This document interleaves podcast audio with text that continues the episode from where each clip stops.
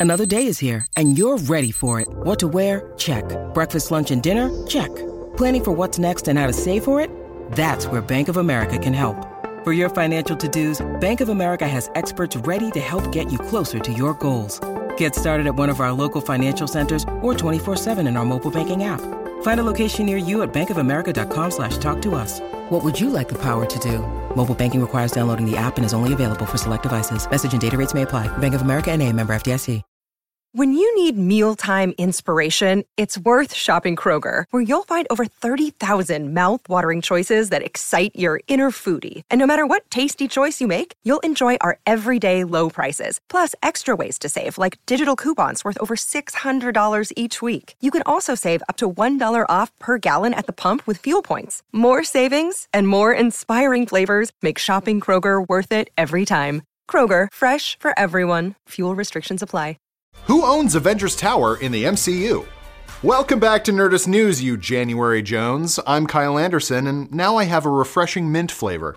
Today, we're going to tackle one of the least likely mysteries in all of the Marvel Cinematic Universe, namely, just who owns possibly the most famous piece of real estate in the whole franchise Avengers Tower. We know somebody bought it, but the literal pillar of metropolitan superheroism has seemingly remained empty since Spider Man Homecoming. So, we're going to look at the history of Avengers Tower, what happened to it in the MCU, and who the logical and illogical rumors have it as the possible in universe purchaser of this particular eyesore. That big, ugly building in New York? The idea of the Avengers using a tower in the middle of Manhattan Manhattan. as their base of operations is a relatively new one. In comics history, the Avengers first used Tony Stark's family mansion located at 890 Fifth Avenue. This dates all the way back to Avengers number 2 by Stan Lee and Jack Kirby in 1963. This edifice done got blowed up several times, including at the hands of Baron Zemo in Avengers 277 by Roger Stern and John Buscema, and Scarlet Witch's breakdown and Vision's badly piloted Quinjet in Avengers number 500 by Brian Michael Bendis and David Finch. During the time the mansion was in use, because every bad guy in the world knowing where you live is not the best move, Tony Stark also created the Avengers auxiliary headquarters out of an underground bomb-proof vault in Queens. This base appeared first back in Avengers number 13, again by Lee and Kirby. After the mansion blew up the first time, Stern and Buscema then moved the Avengers to their own island headquarters. This hydro base was first seen in Submariner number 61 by Bill Everett, Steve Gerber, and Win Mortimer. Ah, the tropical climes of an island. Time to kick back and catch some rays. Just kidding, this island was only nine miles off the coast of New York. The island base blew up at the hands of Doctor Doom, but much later, in Al Ewing and Gerardo Sandoval's New Avengers number 1 in 2015, former New Mutant Sunspot buys the island and moves it to the Pacific Ocean for his team to use. Did I mention Sunspot is loaded? Because he is. Bobby DaCosta has so much money. And speaking of the Pacific, that brings us to Avengers Compound, which was the headquarters of the aptly named West Coast Avengers. Avengers Compound debuted in Avengers 246 by Stern and Al Milgrom. Originally, it was the fat palatial Hollywood estate of some old timey actors, but Goliath, aka Bill Foster, retrofitted the estate with gadgets and whatnot. The West Coast Avengers, established by the Vision, used this compound right up until the end of their comic run. However, the compound suffered numerous attacks over those years, and its destruction was part of the reason Vision disbanded the team. Later, the Avengers compound became the site of the second Avengers Academy. What a college experience to have. Which brings us to the main event Stark Tower, aka Avengers Tower, which became the team's main base of operations beginning in issue 3 of Bendis and Finch's New Avengers from 2004. During this period, the Avengers would live and work on the top three floors of this tower, which has its own helipad. Pretty damn cool. Spider Man eventually moved himself, Aunt May, and Mary Jane in, and when Sentry joined the team, his watchtower manifested on top of it. But, like, this is a big, tall building in the middle of the most populous city in America. Surely villains weren't going to just leave it alone, right?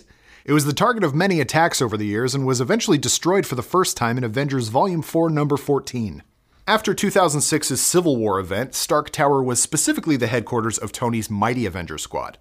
Eventually, Tony had to sell part ownership of the tower to S.H.I.E.L.D. when they offered to help repair damage caused in the World War Hulk event, but the Dark Avengers would eventually take it over when Norman Osborn's Hammer dictatorship seized control of S.H.I.E.L.D. assets. For such an iconic building, it went by the wayside as the headquarters of the Avengers pretty quickly. Over the years, the team would use other familiar places like the Sanctum Sanctorum and the Baxter Building before moving into the head of a dead celestial in the snowy mountains in Jason Aaron and David Marquez's Avengers number 8. But that's the comics. What of the Marvel Cinematic Universe? Well, Stark Tower first appeared in 2012's The Avengers, which became the centerpiece of the final battle between our heroes and Loki and the Chitauri. This version of the tower resides on Park Avenue, roughly where the MetLife building is in real life. At the end of that movie, the battle has removed all but the letter A in Stark. This is, of course, a setup to the tower as the ad hoc Avengers Tower in Avengers Age of Ultron. However, at the end of that movie, they moved to the new Avengers facility in upstate New York. The next time we see Avengers Tower is in Spider Man Homecoming when we learn Tony Stark sold it to an undisclosed buyer. In Spider Man Far From Home, we briefly see the tower under construction, but we don't get any indication as to who is running things at the high rise. So, who bought the damn Stark Tower? Well, during a recent interview with the YouTube channel Phase Zero, Marvel Studios producer Brad Winderbaum gave us an answer of sorts. When asked if we'd ever find out who owns Avengers Tower, he said, quote, Yes, honestly, yes, you will, end quote. Great, there you have it. Tell us what you think. Leave us a comment. Oh, wait, that's not an answer at all. Come on, Brad. We're gonna so we're gonna find out. It's been five years. I honestly forgot the Stark Tower was even a thing to worry about. The Stark Tower. That big, ugly building in New York. So then, who could conceivably be the new owner of the Stark Tower? Next building is going to say Potts on the tower. On the lease. They're putting so much emphasis on it, it's going to be a name character. The most likely candidate, as it stands right now, is Wilson Fisk, aka the Kingpin. There are a few factors leading us to this decision. First, he's filthy rich, from dealings both legitimate and non.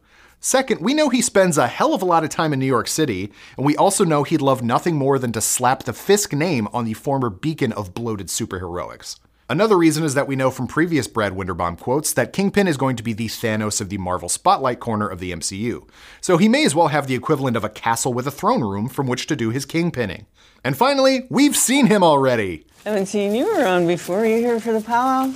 It won't be a huge stretch to explain how and why he bought Avengers Tower. If it isn't Wilson Fisk, however, the choices become a lot more interesting because they allude to characters who haven't as yet made their grand first appearance in the Marvel Cinematic Universe.